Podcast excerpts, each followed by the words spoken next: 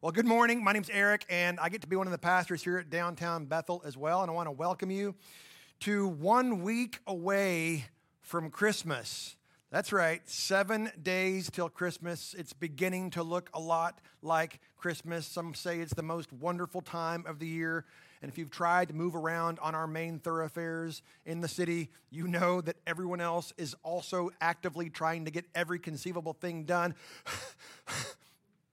which is ironic if you think about it, because the Advent season, Christmas, is that time when we are really supposed to pause, to, contempl- to be contemplative, to, to celebrate, and to commemorate that which has been done for us, where we were powerless to effect anything whatsoever it has been done for us, and yet, for whatever reason, Christmas tends to be the time when we are rushing and rushing, hustling and bustling, trying to make our way. But Christmas is that time when everything we need has actually already been done for us. And so I want that truth to break in and invade some of us because that's what Christmas is supposed to do. I might put it this way Christmas is God's invasion and intervention into human futility and fear so that man can again have peace with God. Now, I don't know every one of your situations, your circumstances, I don't know all of your stories, but I'd be willing to bet that at some level, every single person in this room is in some way affected by, impacted by, burdened down by some level of futility or fear. There is some aspect to your life where you have this fear of if they find out that about me, all is lost. Or what am I really doing any of this for in my job, in my life, in my church, in my community, in my nation? Is there a point and a purpose to any of this? But Christmas is God's invasion and intervention into human futility so that man can have peace with God. We wonder, what has really happened this year? What will really happen next year? I heard an artist recently say, and put this to song, she said, if I can just get through December, everything will be okay in January. Except that it won't. I wonder about you as I wonder about me. Am I any less fearful this Christmas than I was last Christmas? Do I have any less frustrations this Christmas than I did last Christmas? Do I feel any less futility this Christmas than I did last Christmas? See, it's a time for us as a church to actually come together congregationally and be reminded and remind one another of our big idea for this entire Advent season and series. And it goes like this God is with us. We've been talking about this whole Advent series this month of December that we are to be experiencing Emmanuel, the with us God. Our big idea God is with us because he is the with us God, taken from that little passage in Isaiah 7:14. So, what if Christmas was that great great exchange counter? In God's economy, what if Christmas and Advent really was this great cosmic exchange where you could literally trade any panic you have for peace? Do you believe that's possible? Do you believe that's God's plan and His purpose and His power? What if you could trade frustration for exhilaration? Frustration is a expectation not met. Exhilaration is when your expectations have been met and exceeded. What if you could actually trade frustration for exhilaration? What if you could trade futility for purpose? Well, this is the gospel. We have very good news. God is with us. Now, so far in our Advent series, we looked at King Herod, how he experienced Emmanuel, and his decision point was I will not have this man as king. I will not bend the knee. In fact, I will do all that I can to kill him and to remove him from my presence so that he will no longer be a threat or an irritant. Then we looked at Mary, how she received Emmanuel, that she worshiped, she praised, she treasured this truth in her heart. Last week, we looked at the Magi, these stargazers from the east who came two years after the birth of Jesus, and they had great joy because they saw that God had returned his glory to Israel and they rejoiced with great rejoicing.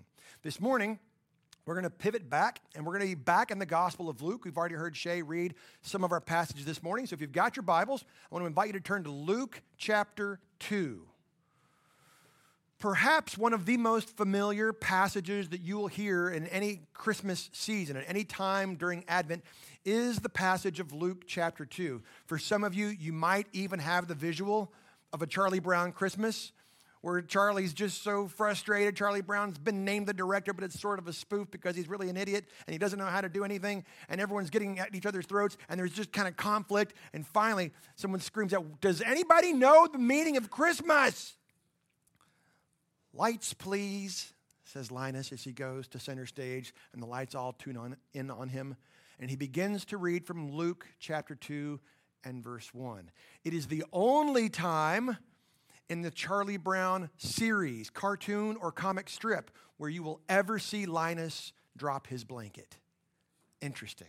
It's Charles Schulz's way of saying this is strength, this is contentedness, this is peace.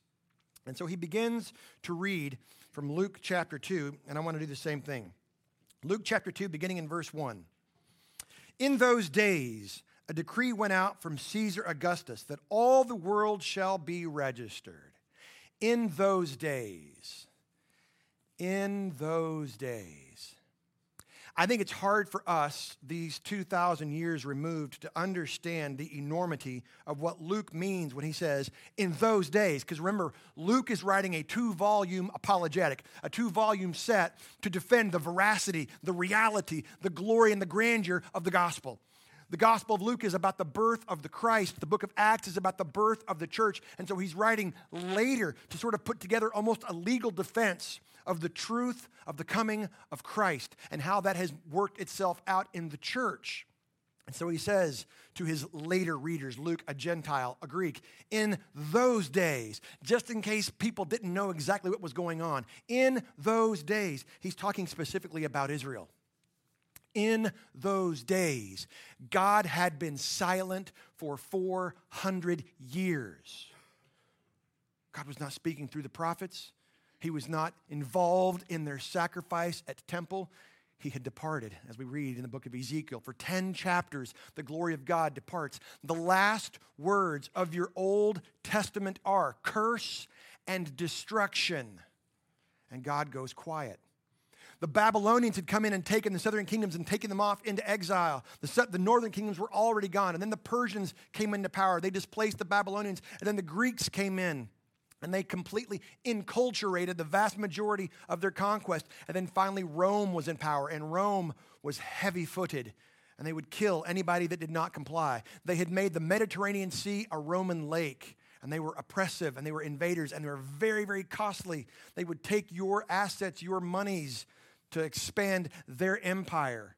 And they were alone for 400 years. Oh, there was Pax Romana, the peace of Rome. There was currently no war. That's because Rome had killed everybody. No war sounds really good as long as you're Roman. But if you were a Judean, or if you are from the Germanic tribes, or the Gaelic tribes, or the Syrian peoples, you were probably just dead. In those days, at just the right time, God begins to do something really marvelous. In those days, a decree went out from Caesar Augustus, whose title, by the way, is Savior of the World. There's a statue in Philippi Caesar Augustus, Savior of the world. We eagerly await our Savior from Rome. But the Bible wants us to understand oh, he had power, make no mistake, but he was not sovereign. All of his movements, all of his machinations, all of his maneuverings were all superintended by the one who is the Savior of the world, who is sovereign. A decree went out from Caesar Augustus that all the world should be registered because the way you grow your empire is by taking all the assets, all of the financial worth of all of your conquered subjects, and you increase taxes. And so you need to know who they are. This was a great, brilliant administrative move. This was the first registration when Quirinius was governor of Syria. And this little passage, Luke 2 2, has caused all kinds of problems for all kinds of people for all kinds of centuries because the timing is wrong. We know when Quirinius was governor of Syria, and it doesn't fit, it doesn't match. And so for centuries, people had a problem with Luke chapter 2 until about 20 years ago, less than 20 years ago, surprise, surprise, everyone, archaeological discoveries confirmed oh, Quirinius was actually governor of Syria twice. So our Bible is not to be untrusted. This is truth. This is accurate. It was actually during the governorship of Quirinius over Syria. He was governor twice. We just didn't know it confirmed until only about 20 years ago. And all went to be registered, each to his own town. So everyone's got to pull up in this massive amount of inconvenience, this massive amount of irritation. You've got to stop what you're doing. You've got to make a trip. And you've got to go and register in your quote unquote hometown because at this point, Joseph and Mary live up in Nazareth in the Galilee, but their hometown, or his hometown at least, is in Bethlehem, the city of David, because he's from the tribe of Judah, and so is she. The people of Nazareth were Judeans. They were from the tribe of Judah who had been misplaced. They had sort of migrated up there to avoid the persecutions, and so they called that place Netzarim, we are the Judah ones who are the new shoot of Jesse. And that's why the place was called Nazareth. We were the, the new shoot of the tribe of Judah in the Galilee, but it wasn't where they were supposed to be. So they have to return to the city of David, Bethlehem, the granary, about five miles south of Jerusalem. And each went to be registered, each to his own town. And Joseph also went up from Galilee. Well, he went south, but he went up in elevation. He went up from Galilee, from the town of Nazareth to Judea to the city of David, which is called Bethlehem, the house of bread, because he was of the house and lineage of David, to be registered with Mary, his betrothed, who was with child. Now, Mary didn't technically have to go. There's been a lot of speculation, a lot of question. Why does Mary make this journey? This is not easy. By the way, she's already made this journey previously when she went to see her cousin Elizabeth. Apparently, she goes back up. It's 90 miles, about a five or six day journey for her. And now she's very pregnant. And so the idea is Joseph wanted her to be with him when he has to go and register. He didn't want the baby to be born while he's not there. He didn't want there to be any sort of scandal if the baby should be born while he's not there and people have more chit chat and gossip. And so she comes along. Now, I've never been pregnant. I suspect walking 90 miles across rough Judean hills at full pregnancy is not pleasant uh, uh, or riding a donkey, even less. But this is what these two have to do. Now, I want you to think about that because I wouldn't draw it up that way if I was Joseph, if I was Mary. I wouldn't, I wouldn't draw it up that way. But frequently, God uses our irritations and our inconveniences to put us in proper place and posture to show people who Jesus is when you're interrupted, when you are inconvenienced, stop, think. Is this an opportunity for God to show Christ in me? More than likely, yes. We are to think rightly. We are to understand, just like Joseph and Mary probably still didn't understand the full enormity of what's about to happen. Some older English translations will go ahead and say that Joseph and Mary were married because it was just so scandalous. No, they were betrothed, they were married to be married. Not quite yet. Verse 6 And while they were there, the time came for her to give birth. Now, you would think that Dr. Luke is going to give all the information. Dr. Luke's going to go into some pretty specific technical medical terms. Nope. And she gave birth. And that's it. That's it. We know that the majority of Luke's gospel was told to her by Mary told to him by Mary herself. And the sense, the prevailing thought is that as Mary is recounting that night, she just kind of stops and goes, That's all I'll say about that. But he was born because he's human, completely naturally, because he's human. Verse 7 And she gave birth to her firstborn son and wrapped him in swaddling cloths. Why would she wrap him in swaddling cloths? Because he's human, and that's what you did to newborn babies. And laid him in a manger, because there was no place for them in the inn. Now, this is so brief, it's so cryptic. We've tried to help with Western pageantry and imagery and imagination, perhaps to our detriment. the term here inn is not the Hotel Six. It's not the same word that Jesus uses in Luke chapter 10 when he tells the parable of the Good Samaritan. The Good Samaritan puts the injured guy on his donkey, takes him into town, and puts him in an inn. This is a different word. No room for them in the inn is the upstairs family room. The inn of the household is where Jesus and his disciples take the Last Supper. It's an upper room, usually a guest room, large, no interior walls, it's just a big room. But there's no room in that room why? Because everybody had come from all over the place to Bethlehem who was associated with that central family, and they've all just got to cram in. And there was probably other families, maybe even other pregnant people up in that room already. And so there's nowhere for them to go.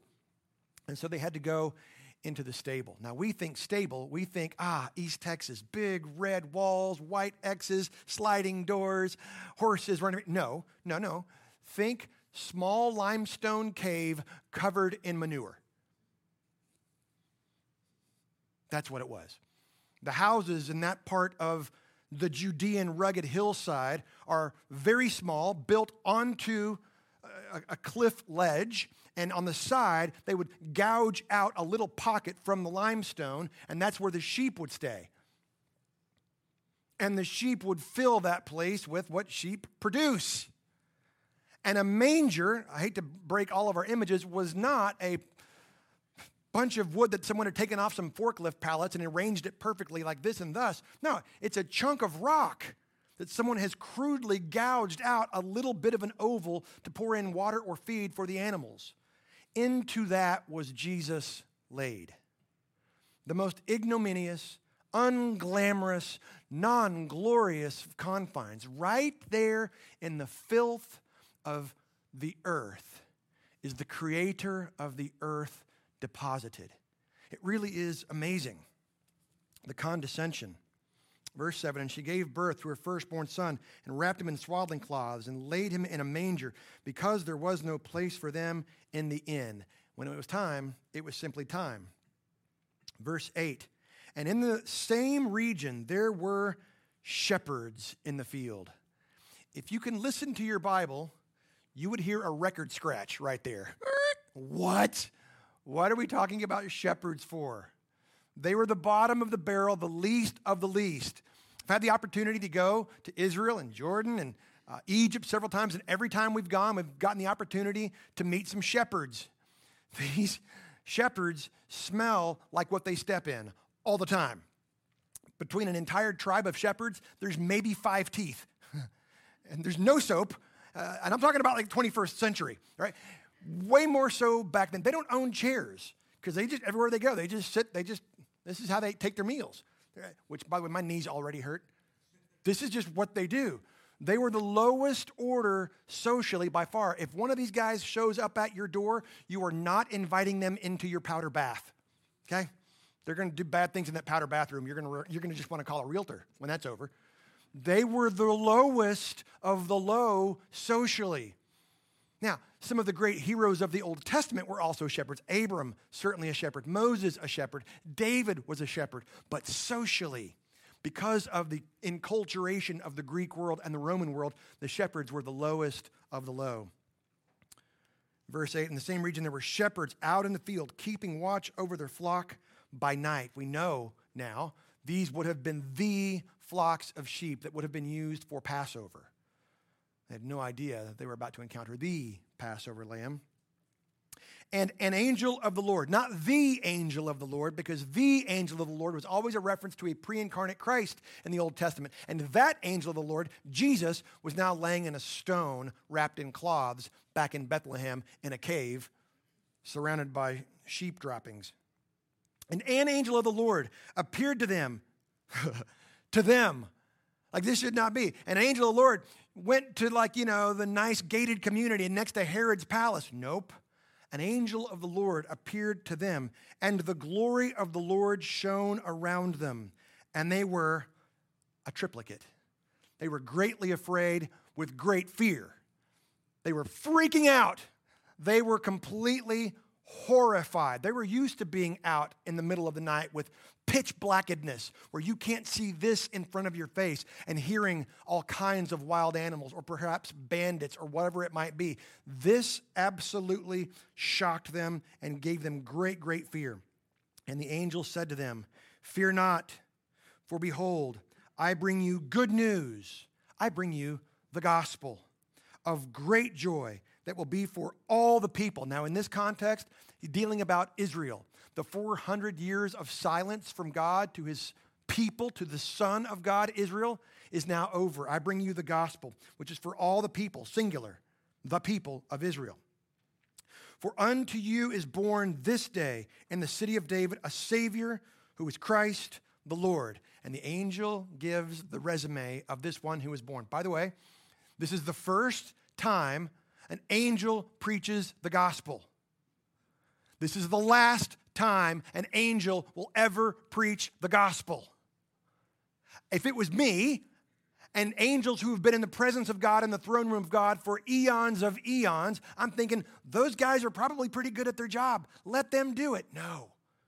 No, God wants those who have come and seen, who've been wrecked by sin and redeemed by grace, to be the ones who give the gospel for the last 2,000 years. You'll never see an angel preach the gospel again. Fear not, behold, I bring you good news of great joy that will be for all the people. For unto you is born this day in the city of David a Savior who is Christ the Lord.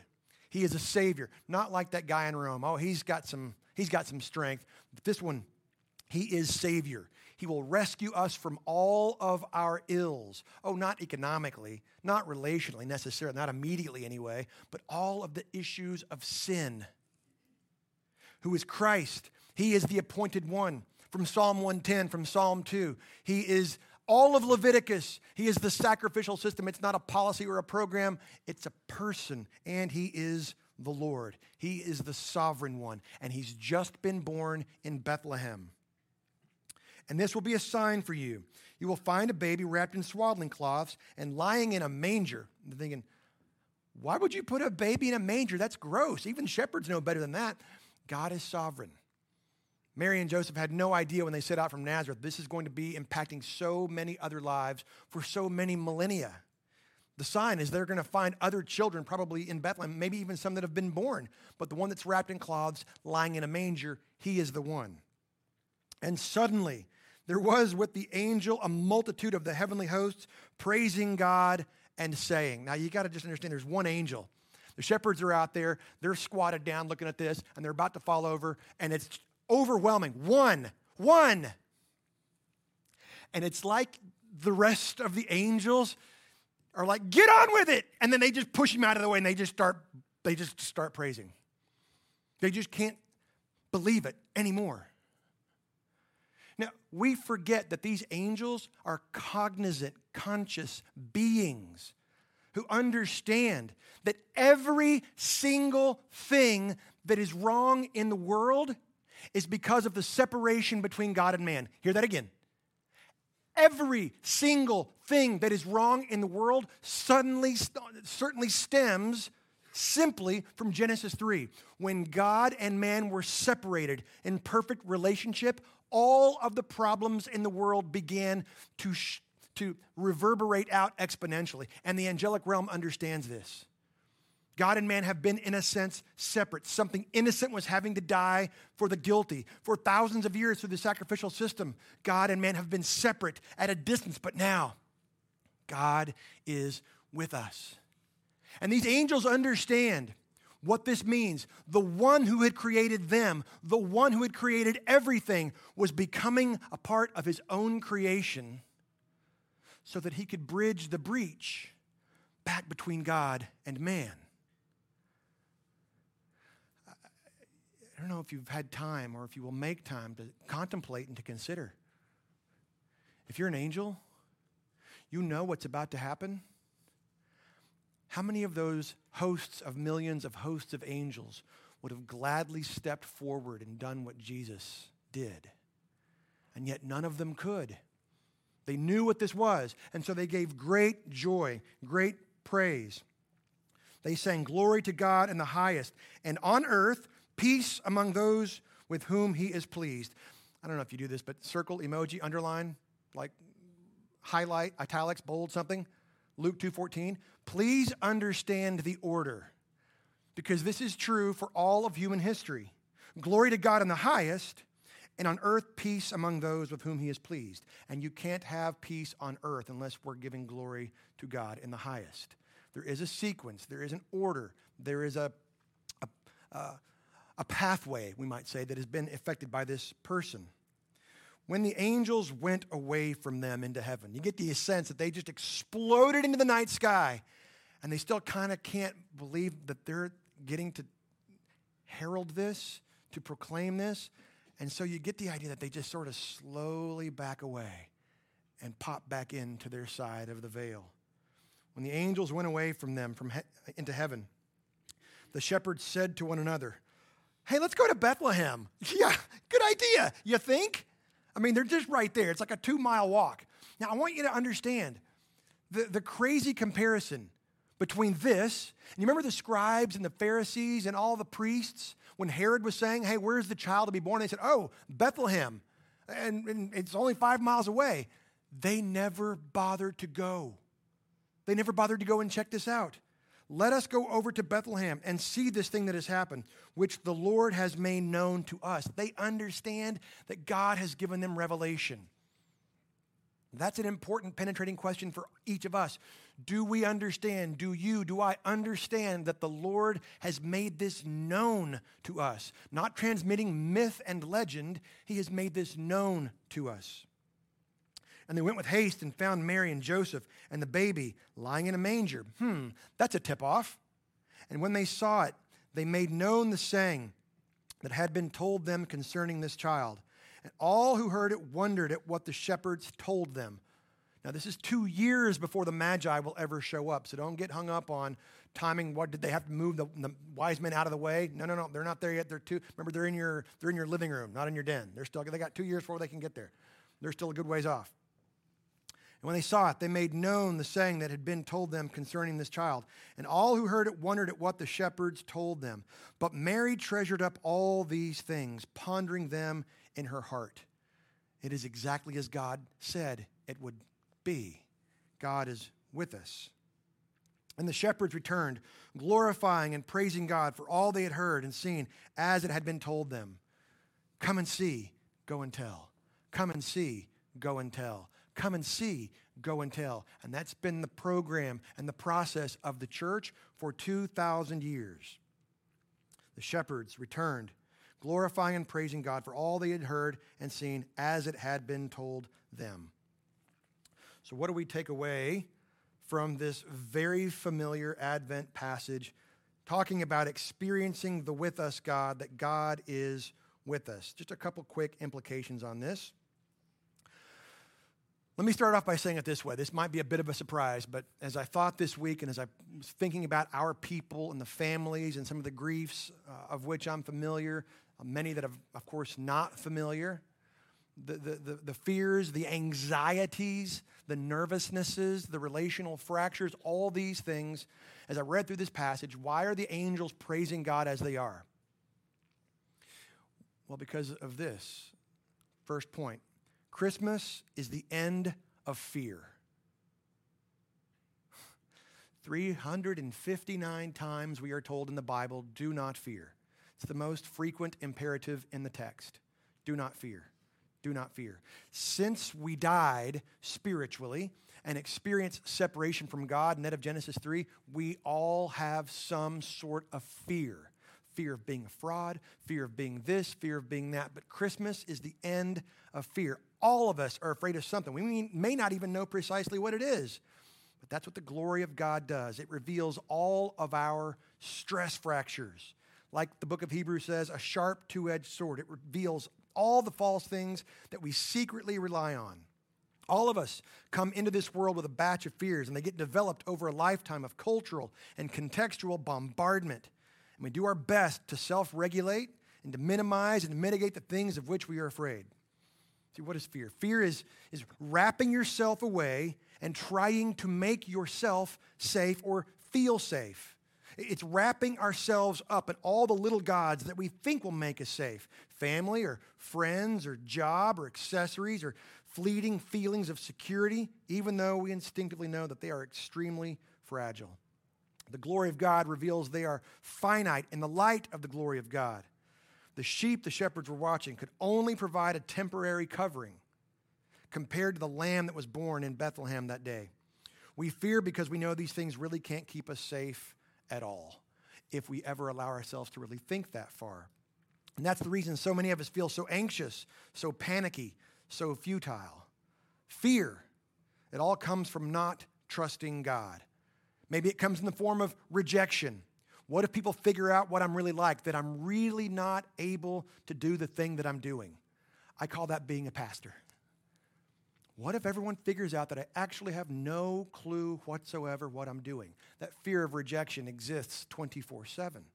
Maybe the fear of failure. What if I mess this up? What if you blow all this up? What if you're just simply not good enough? Fear of the future. What if stuff happens that wrecks all your plans and all your protections? it will. It will. I can't imagine anybody in this room whose life has gone 100% the way you purposed and planned. God loves you too much to allow that to happen. What about death? What happens when that happens? But Christmas is the end of fear. And so, second point, to carry right on top of that, fear not, behold. That's what the angels tell the shepherds. Fear not, but look, behold, take it in, grasp it, understand it. Since God is with us, and since Christmas is the end of fear, it means that the one who has come is the Savior. He is Christ, He is Lord. So we can actually have peace with God, even though we don't deserve it. We can trust that His will and plan for our life is even better than ours, even though He knows our darkness and our depravity better than we know it ourselves. When we behold God's glory, everything else falls into proper perspective. Fear not, behold. And when we do that, everything else seems to fade. We don't fear rejection because I'm accepted by the one who actually matters most or matters at all. We begin to not fear failure because Christ has already accomplished our eternality on our behalf. We don't fear the future because Christ is coming and he guarantees our life everlasting. We don't fear death because we've already been translated into his kingdom of light. We're from the future, living in the present because of what Christ did in the past. Christmas is the end of fear. Now, if we were to carry that notion with us through January, all the way past Easter, into the summer, beginning the fall of next year, showing up at Christmas, I am convinced and confident we would be a joyous, people, and we would begin to experience increased peace on earth by beholding the glory of God. That would be the gift of God to every believer this Christmas season. Third and final point it goes like this I wore my dad's purple terry cloth robe. My dad had just gotten back from the Korean War. Pretty sure he didn't buy that robe. He may have taken it off of somebody else. I'm not real sure. But he had this natty, ratty, gross purple terry cloth robe. And it was time at our church for the Christmas pageant. Oh, you remember the Christmas pageant? And you know, the pastor's daughter, well, she was gorgeous and she ended up marrying an NFL football player. So, of course, she played Mary. Todd Weddington, his dad was an elder, and Todd was also popular, and Todd also drove a cougar. That's right, a Mercury cougar. Mm. And so Todd got to play Joseph of course. Jennifer McKinney, now with the Lord. Jennifer McKinney was the prettiest girl in our church, so she got to play the angel. My brother is my brother. He's three years older, and he would pound on me for his exercise regime. And so he got to be first shepherd. And then there was another guy named Kyle, another guy named Lawrence. They all got to be shepherds. And then at some point, someone looked around and went, Hey, wait, what about Howdy Doody? What are we going to do with him? And they're like, Well, we don't want to, you know, disgrace the sheep or the donkey or the, you know, we, what are we going to, we'll make him like, a, like an under shepherd kind of a thing. And so I had to get my dad's nasty purple terry cloth robe that smelled of Raleigh and Winston cigarettes. Party on, Dad. And some Sears dish towel and wrap it around my head and stand there as the shepherd that really wasn't even enough to be a shepherd. And that's why I love Luke 2. Unto you, purple terry cloth loser from the panhandle, was born this day. and all that could ever go wrong in you, to you, by you, this baby will become because he loves you. You're not Todd or Kyle or Steve or Lawrence. You're you. It's an amazing symmetry, this God of ours. There's a man named Joseph who takes the God man and wraps him in cloths and places him in stone, as it were. And then, some 33 years later, another man named Joseph, oh, this one from Arimathea, will take the God man and he will wrap him in cloths and he will place him in rough cut hewn stone. This baby that was born to die. Glory to God, peace on earth, because unto you was born in Bethlehem Christ the Savior, who is Lord. I pray this Christmas, perhaps like no other previously, you would receive and you would believe Emmanuel. He is the with us God. Let's pray. Father, thank you for this time. Thank you for the Christmas season where we do get an opportunity to pause and to really contemplate the coming of Christ, the bridge over the breach of our death and separation between you, our God, and ourselves because of our own failure, depravity, are prone to wonderness. But Father, you are the God, as the carol says, who gives us worth. May we be persuaded that that is true. Father, if there's anyone here this morning somehow in a Bible church in East Texas, in a Sunday in December that does not believe, that is simply still trying to protect themselves and eke out and scratch out security for themselves, would you release the white knuckle hold they have on their soul? And would you give them the gift of the gospel with great joy? Would they receive it and would they believe it? Would they have the courage to talk to someone about it that they know? For the rest of us, Father, who are struggling with anxieties, fearing losing control, fearing losing security and protection, would you bathe us in the warmth of peace and joy that comes from praising you? So we pray all these things, Father, the only way we can, in the power of your Spirit and in the name of Jesus. Amen.